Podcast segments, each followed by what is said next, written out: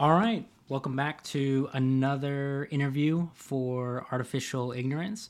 Uh, today I'm talking with Harrison Telyan, who's co founder of Numi, which is a design agency or design subscription rather for, for startups looking uh, to partner um, you know, with a community, a guild of experienced designers um, and really kind of provide uh, all, all of their design needs, right? Um, Harrison, you know, in addition to being a, a Y Combinator alum, he graduated from RISD, the Rhode Island School of Design, uh, and was, you know, the first designer at Imgur, where he played a really pivotal role in, you know, helping design and scale the platform to 330 million monthly active users. Um, so he brings, at this point, over a decade of experience to the tech industry and I'm really excited to to talk about kind of the role that AI is is playing in design, um, but also you know honestly kind of the landscape that that you and Numi are seeing um, when it comes to you know you get to see many more startups I think than the than the average person outside of a, a venture capitalist,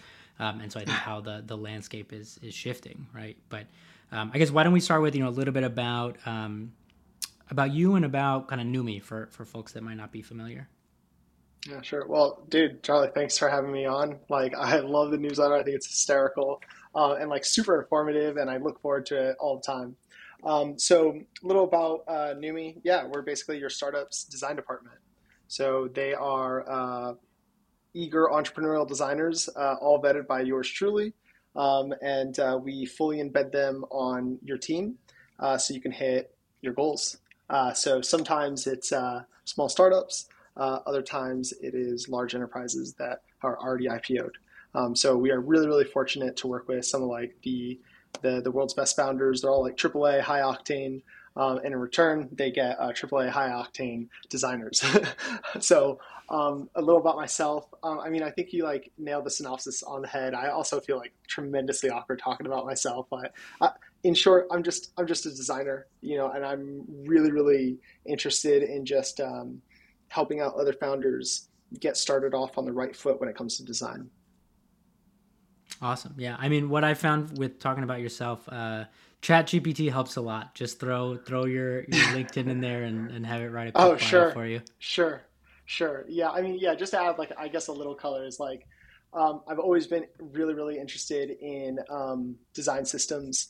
Um, and so a lot of the work that I that I did in uh, the Bay Area with some uh, fintechs and some other companies um, was really centered around design systems, um, uh, and then like um, tangentially really interested in like onboarding, retention, some guerrilla marketing tactics, um, and uh, the headliner though to to to like how I see design is design it can be leveraged for profitability. Design can definitely help you grow uh, to find PMF faster than you might think. And design can lead to the ultimate gold standard metric, uh, net operating income positive. That's a good. That's a good headline. Can you can you expand on that a little bit? Are there anything? Is there anything unintuitive that you found when it comes to how how design can impact you know product market fit and and really improving that bottom line?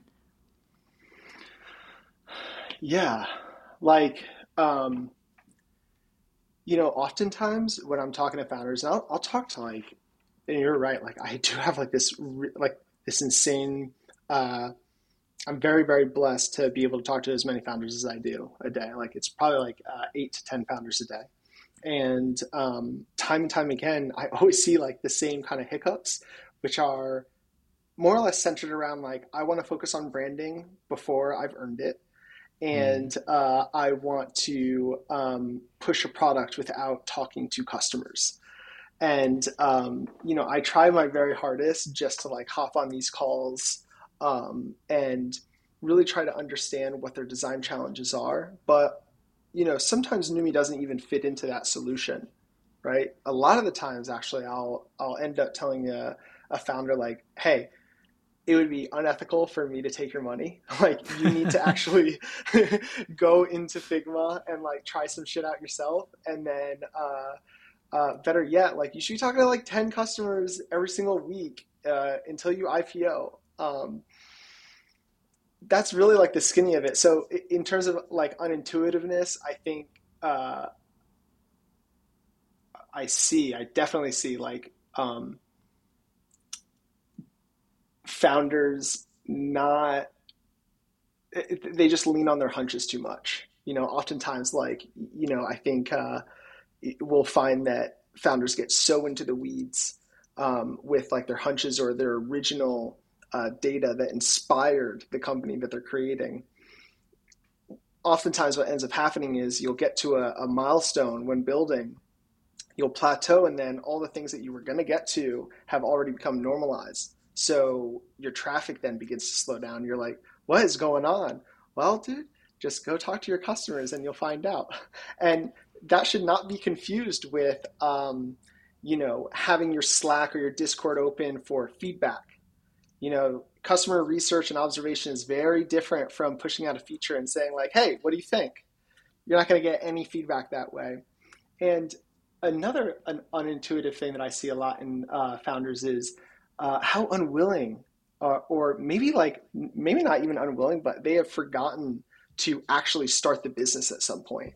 So like I always recommend, chop up your customers in half and uh, start charging them, and you will see very quickly.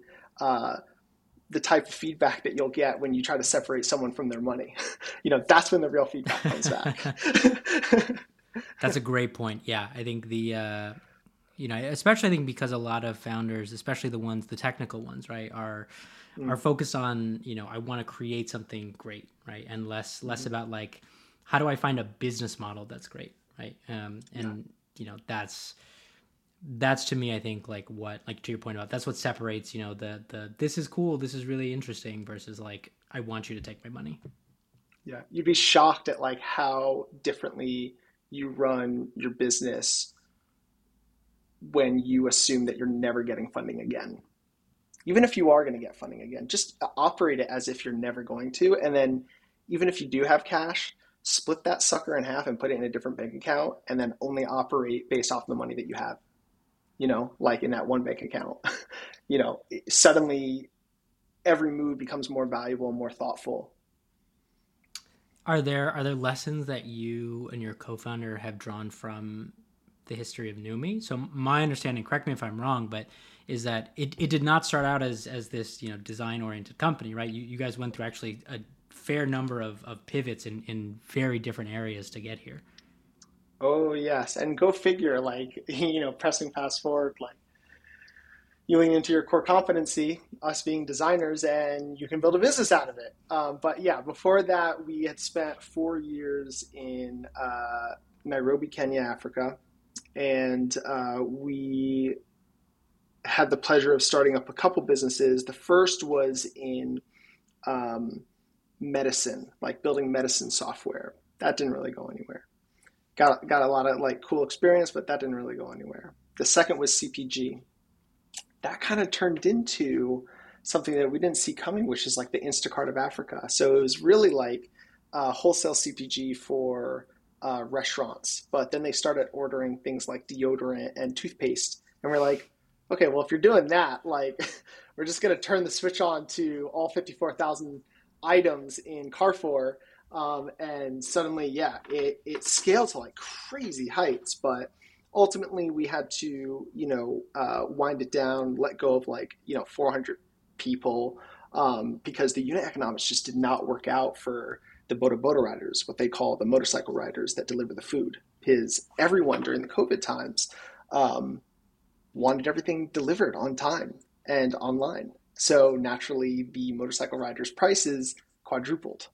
so that was already baked in, and it very quickly tanked our company. Um, but you know, we learned a lot of lessons about scale and how to hit profitability, and really like what we took away from Kenya was how to be quite shrewd, um, along with like how to actually navigate cash conversion cycles um, and you know manage manage growth in a way where we can grow off our own balance sheet.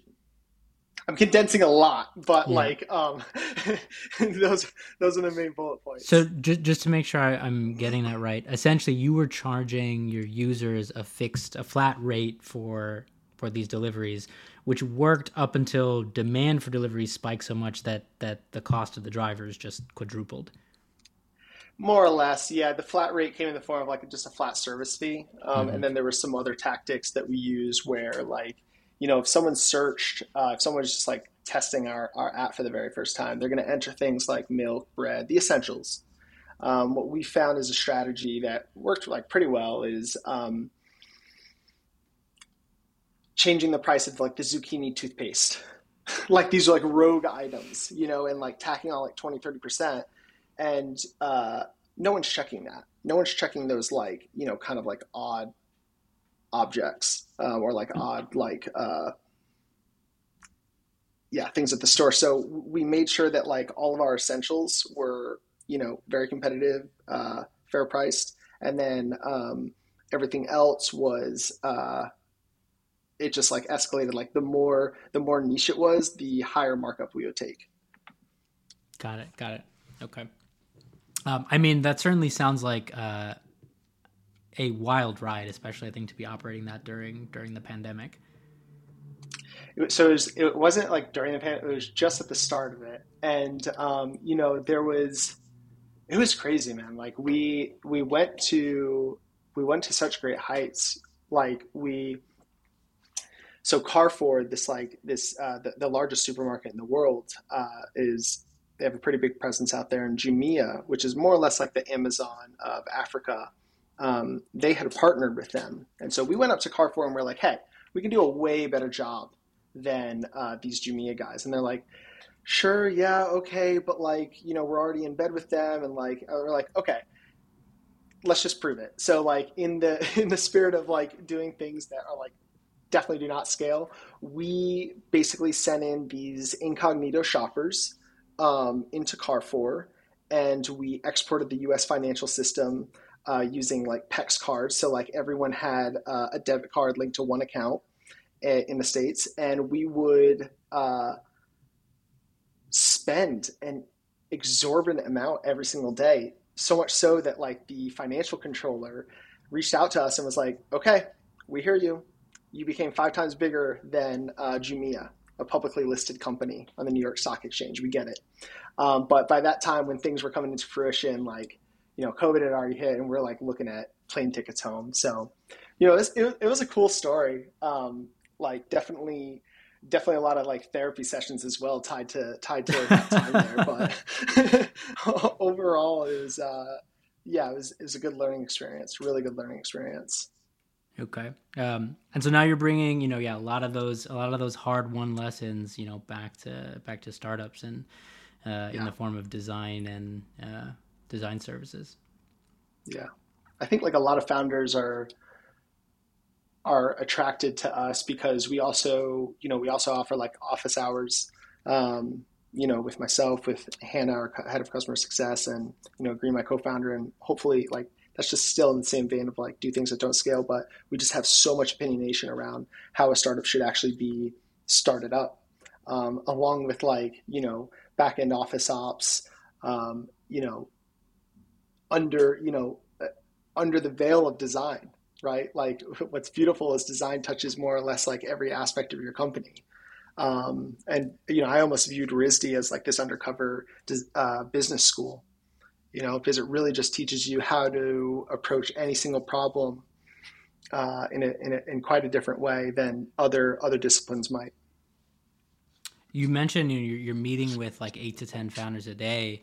Um, what is you know i alluded to this earlier what does the landscape look like in terms of how many of these companies well two questions. One how many of these companies are you know working in ai and how many of these ai companies have pivoted from crypto wow very funny question okay so i can't immediately answer the first one without thinking or the second one without thinking about a little bit more so i'll think about that while i'm answering this but the uh, the amount of AI companies that I meet with is pretty absurd. Like it is probably close to 75%, I would say. Wow. Yeah. Yeah. And, you know, a lot of them, a lot of them um, are typically like wrapper esque, you know, mm-hmm. just like they're they're kind of like you know vaporish, uh, but they have some novelty in the sense of like that one crucial part that they've changed. They're experts in, and so you look at you look at like those types of companies and you immediately you know disqualify them but then you look at companies like jasper.ai and they're still around why it's because they do prompting really really well for their their um, their ideal customer. So I, who am i to judge? And i'm sure yeah. Well so, so you're you're ultimately bullish on or rather just just not immediately dismissive of like chat gpt wrapper companies is the takeaway. I'm not immediately dismissive because i've seen i've seen you know the best thing to do is just bet on the founder. So if i was going to take a bet it's going to be you know on the founder versus the company they created. Like i just look at our story. Like imagine if you know like what a terrible bet you know in most of our pivots. But here we are profitable company growing at a crazy clip.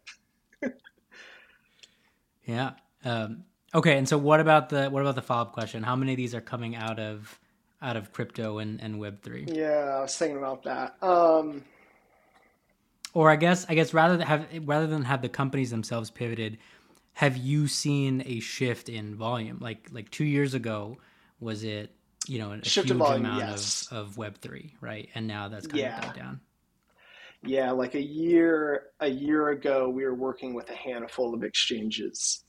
Uh, we were working with a lot of DAOs. Um, we were working with like some NFT marketplaces, and then wow, did that clear out?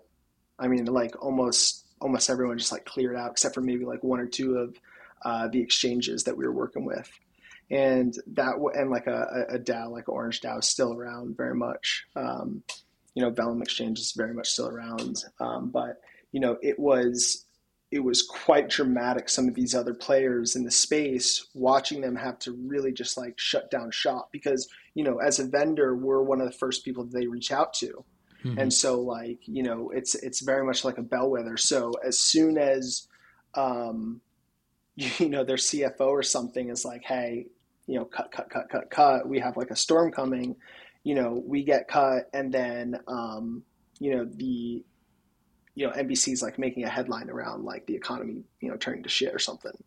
So, um, yeah, huge, huge departure away from that space. But, you know, it's funny now that I'm actually like saying this stuff out loud. Like, I have just in the past week spoken to one exchange and one of our clients actually is like uh, doubling down on um, on their on their crypto service yeah so okay.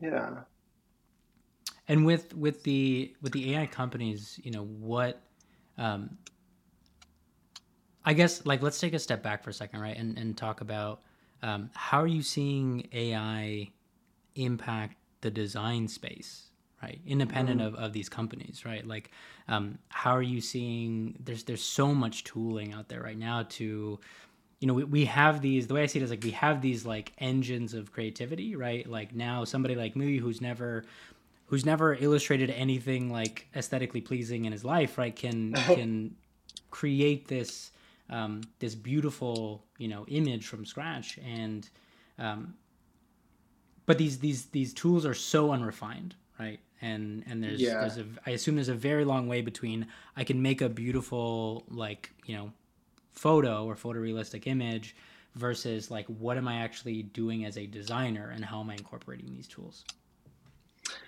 I think everyone's just waiting for AGI, right? Like, you know, if you if you if you look at like a lot, it, yeah like a lot of a lot of our customers uh, will end up like screen sharing and they'll say like um, i made this with gpt or like DALL-E or something or like Uizard or butter or you know one of these other or like framer framers like you know prompting site. They're all terrible um, but you know the, the that's that's not really a good way to look at it right? Because the other the other way to look at it is okay well they're first to market. Okay, like they are uh, in the process of building and collecting information, refining and optimizing. The pro- the real problem that I see though is none of these companies have design leaders working behind their their prompting or their code, and so naturally they're capped. Mm. Um, you know, certainly Numi has you know AI moves that we're working on that we're keeping kind of close to our chest, um, but you know, I'm looking at the landscape and I'm quite bullish on how AI is going to serve the design community. It's really, really easy for a designer, and we hear all the time from from guild members uh, at Numi, like, is is AI going to replace me? No, it's just going to allow you to do work faster, more efficiently, and like you know, it's going to take away all like the the kind of like rote administrative stuff of design. Like it's really it's really like quite fascinating how well you know even GPT-4 can pick up on colors, composition, style. Okay, well, like how does that actually translate into you know sales? Well, for us, maybe it's something where a client comes on and when they're onboarding, they share some mood boards with us and we're able to assess that and put it into a brief for the designer you know there's there's all these different ways that you can have ai be part of the connective tissue that is the design process i don't think that companies like framer or Uizard or some of these other prompt to site businesses are very good, um, but certainly I'm not dismissing them. I, I have them all open on, you know, tabs. I'm checking them every, you know, every once in a while. Um, but, you know, I do, man, I come across so many AI tools um, and we have all of them documented. I probably, I, I probably uh, can, can make a safe bet that Numi has the, the biggest like repository of resources um, within our designer manual, um, just given to our designers. Probably about 60 of them are like AI focused or backed. Wow. You know, if that gives you any any indication. I, I wanna I wanna dive a little bit deeper into that. So, um, you know, you mentioned uh, the question of like, will AI replace the designer, right? Um, mm-hmm. And if I am a like if I am somebody who who I'm a freshman at RISD, right, and I am staring mm-hmm. down this tidal wave of AI, and and I see people saying like, oh man, like yeah, graphic designers, like good luck, right, like pick a different career, right. Um, what would you tell me as that as that freshman year student about thinking about the next five, ten years of of design? Graphic design is a bit different from product design. The, the graphic designer, I would say, um, I wouldn't say this to them, but it is a little bit more grim. But I would say, like, you know, don't let that discourage you. Really, for like graphic designers, more visual designers, when they're dealing in terms of weight, composition, golden ratios, color, choreography of elements, that type of thing, that's graphic design. You know, AI is not terribly good at that stuff. Um, and it really just all comes down to model training. And lo and behold, uh,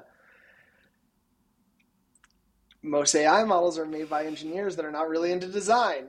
and so like the training is naturally not very good. It's not very pedigreed, right? So um, don't worry, graphic designer. Like you're all set for for a while. Um, but you know, even GPT-4, we don't actually understand at the crux of it how it's actually computing. So it may very well lead into AGI that overnight just kind of like takes graphic design's role and understands composition, understands line weight, understands all these like elements that make up that discipline. For product design, it's very clear, or at least it's it's much clearer. For product design, um, and by the way, this is just one man's opinion, um, but like for product design, there are like soft parts of soft parts and hard parts of product design. For the soft parts, it is more graphic design based. It's like uh, you're dealing in brand identities, marketing collateral, socials, uh, pitch decks. that stuff's going to get eaten alive by AI, as it should. Because what's going to end up happening is the product designers that don't have to deal with that, even though it's fun, and now they put themselves in a position with AI that they can now art direct in large swaths versus actually getting down into the nitty gritty. It's going to open up so much more time to do the hard aspect of design. How coming up with how might we's, customer research, asking questions with uh, your customers like, hey, if you had a magic wand, like what would you change about that experience? Or was there something in there that you were expecting that you didn't see? This, that, and the other. It's also going to allow them to have more time to go into Mixpanel or their Google Analytics and interpret data and kind of come up with ways to navigate certain flows or onboarding. It's also going to allow them to build more camaraderie with the engineering team or spend a little bit more time working on animations that add a little bit more delight to that CTA, right? So it's going to crack open a lot more time for things that actually matter, that actually move a company towards PMF, you know, versus focusing in on kind of like the soft side design. I mean, don't get me wrong, like I love it. It's like a cherry on top of the design process to work on like a logo or something, but holy shit, is it not important for your like I always remind founders uh, that Craigslist was built off of blue URL links and they made 10 billion fucking dollars, right? Not sorry if I'm not sure if I'm not supposed to swear. Uh, but like uh, all good. Yeah, it like the market will pull value from your hands, whether you like it or not. But uh, you have to make it valuable first. And I can tell you right now, uh, a brand identity or a fresh looking logo or a CTA that like skips around and like throws confetti cannons at your face, that's just not going to get you to net operating income positive. It's not going to get you to a 30% month over month growth for six month continuous, right? Customer research will, looking at your analytics will, instrumenting will, building camaraderie with your engineering team so that you have a direct reflection from Figma to implementation will. But um, yeah, I digress. yeah, I mean, yeah, I, I think I, am you know, if I'm hearing you, it's like the the hard parts of design are not like you're saying designing a logo, right? It is, yeah, it is like understanding business requirements and understanding customer needs, right? And that is a lot harder to to automate with GPT four. In the startup world, now, as you get a little bit bigger, like I think we could all agree that we saw Uber and Travis Kalanick like kind of have a brand identity crisis together when he was still at the helm. That's when brand identity really needs a person. Like you're trying to localize certain aspects of your company's messaging, you know, through visuals. Like that stuff is important. You really do need a person at the helm. Um, but for these startups, yeah, like the softer side of design doesn't doesn't matter too much um, as as one might think. What do you think the role of, um, or even like you know, what is what is your take on the state of uh, UX? I think when it comes to to AI companies today, right? My I think my like probably not that controversial hot take at this point is just like copilot interfaces are they have a time and a place, right? And like personally, I am just right. so tired of of every AI UX being like, we're gonna put a little chat chat window on the side, and you can just like chat with our AI, right? Yeah, it's just like um, kind of just goes back to these wrappers, huh? I think for actually, I know for uh, coding, that's probably its most valuable place. You know, to, uh, I think that's like super valuable but for design it's like quite or for like ux specifically it's are, uh, so are you talking about like the implementation of the actual product itself into like other products or are you talking about like how ai is, is able to like do information architecture or something yeah so i, I think the, the the first category right so like yeah. we there are all these companies now that are you know integrating let's say they're integrating ChatGPT or they're integrating another yeah. model um, and i think there's a question of like how do you how do you integrate that right how do you bring this yeah. new technological capability to your product um, in a in a way that that adds value, right? And I think the default like hammer reaching for a nail is um, we're just gonna have this little this little chatbot, right? Um, I think there are other yeah. You know, the the GitHub uh, a GitHub counterpoint is like we're gonna have the the shadow grayed out text, right? Like for your code, mm-hmm, and then you mm-hmm. can choose to accept mm-hmm. that. Um, I think other interfaces I've seen are like you can you highlight something like Notion. It's like I like highlight this and rewrite it with a different tone. Yeah, right? um, yeah but you know, I think we're still very early in the um, in the UX just like discovery stage, right? Of like what does it yeah. actually mean to to try to incorporate a, a large language model into a product. I forgot I forgot which movie it was, but I was watching uh, something recently where it was this scene with uh, a man and a woman, and they were watching this page load on dial up. It was like taking place in like the 90s. And the guy, it's like, it's already been like 10 seconds. And the guy turns to the girl and he's like, pretty fast, huh? And like, I remember thinking to myself, like, whoa, I used to say stuff like that. Versus now we have like gigs worth of like, you know, eh, like, you know, bandwidth. Yeah. You, YouTube buffers for two seconds and you're just like, yeah. And then it's like it, right? there. It's like 4K at your face. But you know, speed definitely plays a role in discovery. Your the human brain moves at such a clip that if it's not being if you're if, if it's not being reflected in real time, your motivation to use that tool is lessened, right? Like I know that I can make a really well designed CTA button faster than any one of these these AI, you know, co-pilots or whatever. Almost by like a factor of four. Like even sometimes when I'm using Notion AI, which I started to and then I just stop because it's more or less worthless and it's always buggy and it just like love the Notion team, but like get the house in order.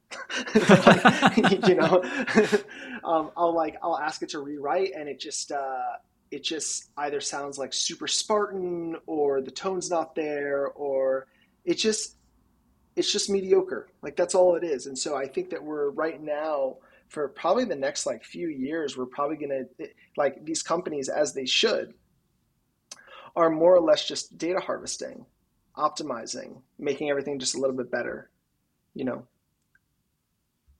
Fair, yeah, I think that's a that's a good point. The um, I was gonna ask too, are there uh, any AI companies that that you guys have worked with um, that you you know like just particularly proud of of the job you guys did or, or even just the product um, that that the team has has put together i wish i could tell you but they're they haven't been released yet um, so yeah and well yeah, in, unless it's on the website, we just have like this general rule of like we just like we just don't share, you know. But um, yeah, if if you take my word for it, yeah, there's a bunch of cool companies that are up and coming that are doing some pretty novel stuff, um, and I can tell you in what spaces. Uh, so in the space of like, uh, I'll tell you where where AI where I, where I'm seeing AI uh, have a massive impact is legal, um, medicine, hiring, um, uh, engineering co-pilots. There's a handful of them, uh, and they all seem to really genuinely have a different take, uh, and they're all pretty noteworthy in their own way. Um, and then there's this kind of like new field that's popping up, which is like workflows that we've been seeing a lot of, like AI workflows. Um, or like basically like you enter in the parameters of what you need to have happen and it's almost like an automated zapier where it will just tell you it will either tell you exactly what to do uh, and depending on how many permissions and how many integrations you've signed into it will actually build it out for you which is pretty wild. Um, there's also there's also a huge there's also a huge emergence in um, healthcare, but we haven't really had um, we really haven't had the privilege of working with too many um, AI focused healthcare companies. I think that industry is just a bit slow to adopt, but I've seen a few things that are cool. Yeah, I imagine uh, just with the amount of regulation involved in in healthcare yeah. that it's probably pretty hard. Yeah, yeah, it's a good bet, and as it should be. uh, and are you guys using AI internally at Numi to, yeah. to move faster, to you know, to, to be more creative? Yeah, yeah. Semantic search, LLMs, just straight up GPT-4. Uh, tons of API calls happening.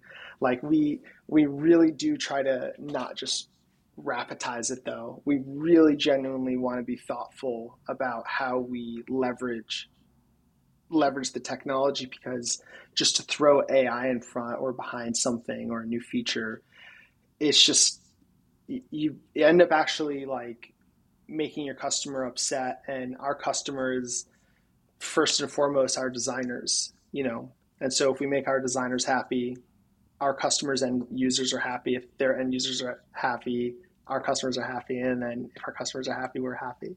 So uh, right now a lot of the tooling that we're doing is really centered around uh, designers and how to have them run faster and on the on the internal side, it is uh, trying trying to like delicately say this, uh, like mapping, like mapping information points to one another um, as best we can. But we're still very much in the early phases, you know, because we really do want to be thoughtful. We don't want it just to have like, you know, AI in front of it or integrated, and it's just like it's actually just not not very helpful. Can you can you you know you don't have to divulge any uh, yeah. any trade secrets, but can you say a little bit more about you know this this concept of tooling, right? Because I think one of the things that um, that I found really interesting about Numi was in con well, there's many things that that sets you apart from a design agency, but like in contrast to design agencies, you guys seem to have um, engineering baked into your DNA, right? And so you're not afraid to just go yeah. and actually build your own tools, yeah. right, to to get the job done. Yeah. Yeah, man, like agency we, we always like kind of cringe at the word agency when like someone's describing us because sure, on the surface, call us whatever you want, but like we know what we are. And what we are is a company that was started by designers for designers. And that may not mean much, but when you look at our competition, all of them were started by people in HR marketing. And then they just create these commodified versions of us that ask for the lowest price at the highest quality with the most communication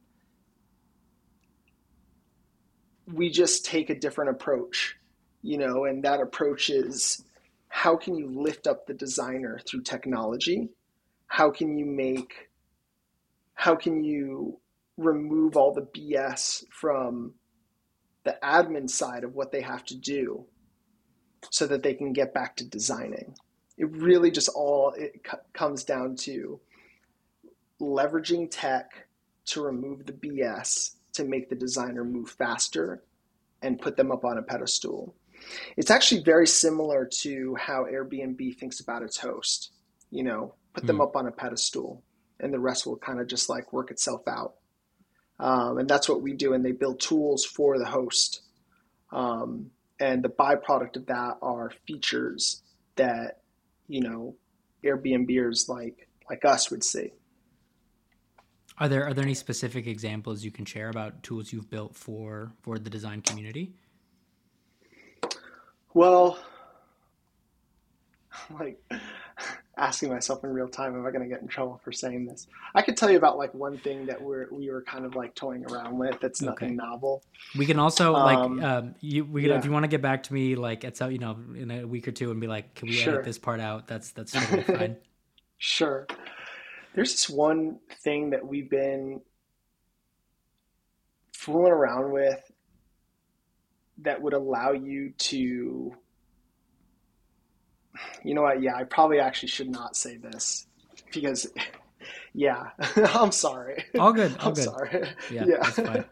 Um, th- I, I can tell you about some some other stuff though that are like le- less le- less damning. Um, there there are a handful of plugins right now on the Figma store that uh, are all run by solopreneur designers, and it is the same thing that I see unfortunately time and time again, which is they will get released, they will get traction, like 20, 30,000 people, like within a matter of a week or two and it will skyrocket to the top of the charts. And then you'll notice over the months or over the years, oh, this hasn't been updated in eight months. Oh, this plugin does not open anymore. You know, and there's a real opportunity, I think, there to maybe make a super plugin that is well maintained and that was made by not a solopreneur designer, but maybe engineers on a team that appreciate design and can lean on the designers on their team to guide a path or to light up something in front of them. Or or even you know I think having a a brand there that is like building tools like maybe they're not the most unique or they're most cutting edge, but they're they're stable, right? And they're reliable. Yeah. they work Yes. like every year, Yeah. right? Yeah. Um, you know, I think that, that, that there's an interesting parallel I'm thinking about, which is um, I'm a I'm a Django developer first and foremost, right? And like the Django community has an immense amount of libraries and plugins and things like that, right? Um, but there's one uh, company called Jazzband, which over the years they will they started by they, they had a couple of their own like libraries, but they've slowly like acquired other um, other open source repositories. Basically when the the maintainers the solopreneurs are like i don't have time to like keep up with this anymore um, and they're useful but they're not like world changing libraries. But now they have i think like a couple dozen of them um, and whenever i see like even actually like a couple of weeks ago i was i was deciding between a couple and i saw one was you know owned by them and i was like oh okay you know i should just go with that because i know it's going to work and i know it's going to still work in a year right um, with the Yeah. latest version Yeah, and, and that's also you, you you bring up like open source. Like there are a handful of projects. I'm just going to link you in the chat, but like you can open it up. But we work with a handful of uh, open source uh, projects, and we do that because right now in the design world there are not a lot of open source projects happening. You know, we think that you know the design discipline much like uh, IKEA or Target has proven, um, design should be should be approachable. Design does not have to be expensive. It doesn't have to be this like, you know, thing that's unattainable. You know, what if you know we? It's just starting off making brand identities for, um, you know, some of these some of these uh, these languages, but the idea here is tomorrow it might be you know a design system tomorrow it might be a, a plugin that you know companies can use to just like automate or press fast forward on the design design thinking uh, you know path so there's there's a lot of interest um, in the open source community with Numi. There's a lot of interest in automating the design process, not the designer. And there's a lot of interest in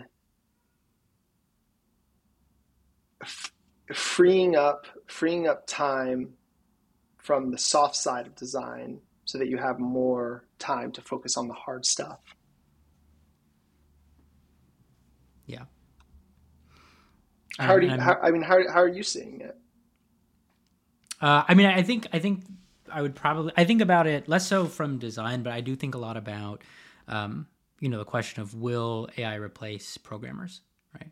Um, And I come back to I think the answer depends on um, whether demand for software is fixed or not right? So um, I, I am blanking on the term. There's a term from economics which is like uh, induced demand. That's the term, right? Which is that um, if you if you create more supply of something, it will actually trigger more demand, right? So the canonical example here is a highway, right?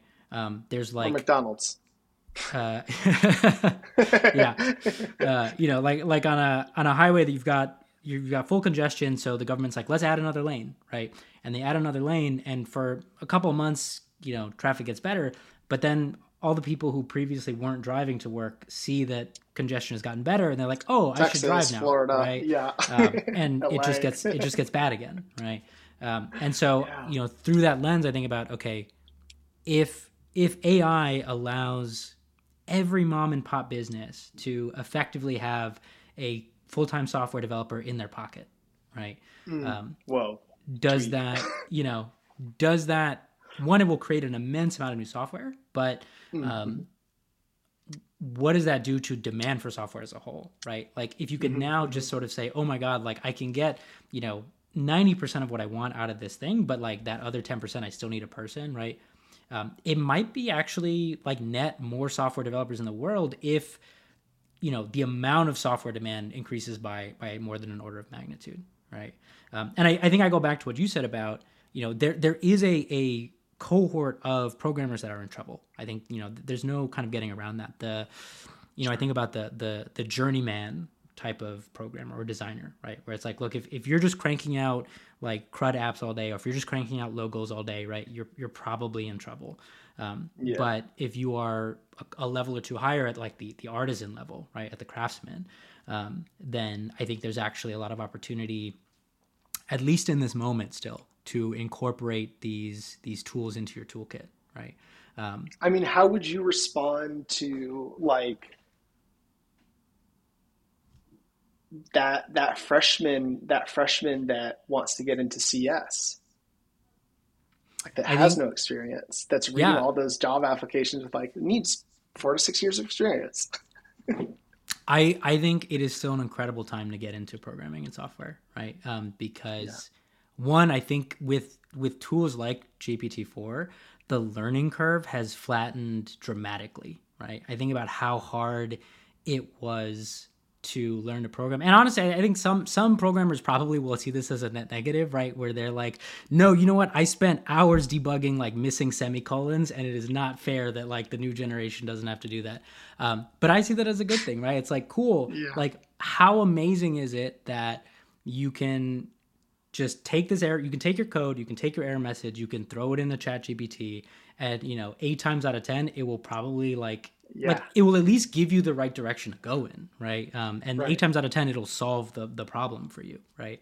Um, and so I think because the learning curve is is so much less steep now, it means you can you can get up to speed faster. It means you can you can unlock Yes. ambition, right? Um, like there are projects that I would never have dreamed of starting that I, I have done now, right? So um, I think I, I may have talked about this before, but like I built a I built a Chrome extension for myself, which I had never done that, and I was just like, look, I could bash my head into this for like a week or two and figure it out if I want to, but I really don't feel like having to dive into like the internals of Chrome manifests and you know like like the the engine and the permissions and all that stuff. But now I can go to ChatGPT or GitHub Copilot and say, "Cool, we're building a Chrome extension, right? Like let's let's hammer this thing out and like if it doesn't work, cool, I will paste you the error message and we'll figure it out, right?" Yeah. and it allows me to like actually attempt to tackle things that I would never have have tried before, right? yeah. career wise, you know, I, I think there's there's a lot that's that's fluid, right? But I still do think that um, again, if you can if you can get to a level where um, you're able to command the tool, right, rather than just be replaced by the tool, right? I think there is um, Yeah. there's still opportunity, and Yeah. certainly if you can get to a point where you know. You, you are helping to train and fine tune and, and you know deploy these models right um, I, I think there's probably a decent amount of job security there too Yeah, I think UX writers, uh, there's like this huge opportunity for them if they can see the parallel opportunity to become prompt designers. You know, um, you know, something that like we have held like a seminar or two on is how to leverage how to leverage uh, you know GPT-4 um, you need to care about prompting as a designer in the future. You must learn, you know, you are an expert or uh, try your hardest here, or like just these like small little things that we're learning about uh, how to talk to AI. You know, I think we're going to see this like crazy evolution of how AI is thought about in the future. And it's starting with departments legal, marketing, design, sales, whatever. Sales is also, by the way, that was the one other place that uh, um, AI is really, really taking off. And yeah. um, some of these like phone call companies are like really creepy. I see Insta ads for them all the time, and I'm like, holy shit! Like I didn't, I didn't like scroll past this ad. I'm like actually like four minutes in, listening to a full conversation. Do I sign up? but um, so in the future, I do think that, and I built like a very, very, very, very, very rudimentary model of this. Um, what I did was I took all of our Fireflies um, transcripts and then um, I ingested it into uh, our own model. And then I asked it to uh, please identify all the moments where clients seemed angry or using uh, oh. like upset words. Um, and it came up with uh, a, a bunch of different places. I then said, okay, now cite it. Citate like added citation. And then i asked it okay please come up given these criteria. And i gave it like we have this budget. It needs to be in this date. Here's our our tech stack. Here's what we can do. Here's what we cannot do and i used it as a thought partner that i think is going to be the next evolution of how we interact with some of these models take it a step further this is where it gets really tweak in my mind, where you can literally chat to GPT, hey, I need you to um, finish, uh, I need you to onboard this designer. He came in as a lead, um, but uh, um, please provide feedback that the portfolio uh, is a little thin on case studies. You know, it, imagine imagine that that that that one thing encompassed me going to our financial controller, one of our VAs, my time, and the designer. And it all happened in one sentence. You know, I think the future of AI is going to be controlling your company at your fingertips. Yeah. Like it's it's going to be actually pretty bonkers. And I, I do think you know that with with designers, there's kind of the same analogy. You know, we, we can get to a point where where you have a, a graphic designer in your pocket, right, for everybody. And yeah. but I think there's still, to your point, you know, and Canva's pretty close to that. Canva's yeah. already pretty close to that. Yeah. Yeah, um, I think they're. I'm re. I love a lot of their AI tools, and I do actually want to play more with them just to figure out what what parts can I automate of. Um, just the day to day random stuff that I that I have to make. But um, I think it's interesting also to think about design from um, from the lens of like a status symbol, right? Um, because today, like you think about uh, you think about typefaces, right? And yeah. stop me if I'm wrong, but my perception as a non-designer is that you know if a company has a ton of money and they want to make a big splash, they, they go out and they're like, we're going to commission a custom oh, like yeah. hand-kerned yeah. typeface, right? Yep. And there's yep. there's they go to no a type house in Sweden and they're like, let's do it, Foundry. right. Um, and like so that that jobs that service still exists right and so i think there there will probably be a place even if a lot of the graphic design stuff gets automated there will be a place for someone for a company to be like we paid a human designer right to do all of this by hand mm-hmm. like in you know in figma no ai right like yeah. we've done it yeah right?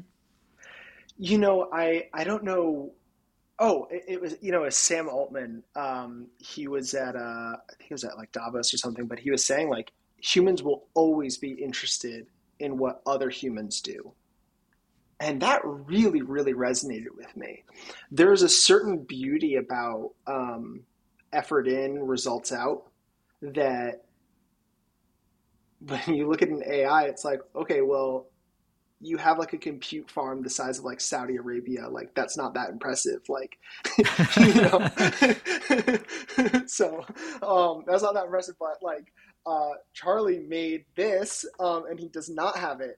um, he does not have like uh, a GPU farm. So um, that really resonated with me, and I think that isn't intrinsic to like human nature to be curious about what went into something.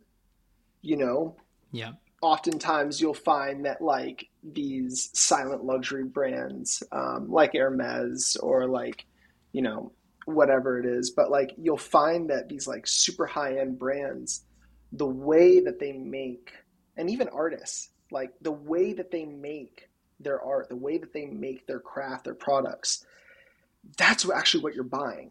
When you when you buy like a GT uh, like a Porsche 911 GT3 like you are not paying for the engine. You can actually make a lot of the stuff that you buy at home if you have the right tools and patience. What you're paying for is the fact that those valves were put in by hand, that the sprockets were aligned by squinting your eye and kind of just looking at it and it has the same result as if it was laser aligned, right? Like there's all these like little moments where once you discover it, it's like boom, I just added twenty five dollars to the value of this thing, right? Yeah. The, so the the effort is the point. To me. Yeah, the effort is the point. Yeah, well said. Yeah, the effort is the point. Cool. Um, I think that's that's probably a great place to to wrap up. Uh, cool. It has been fantastic chatting with you, Harrison. Where can yeah, people find you uh, online on social, Numi? Yeah, yeah. Check out Numi.tech. Um, I'm here as a community resource. Um, you know, even if you decide to not work with Numi, uh, hit us up. Like, we'd love to chat. Uh, yeah, Numi.tech. All right, and yeah, thank you so much for for joining yeah. today. Yeah, likewise. Thanks for having me.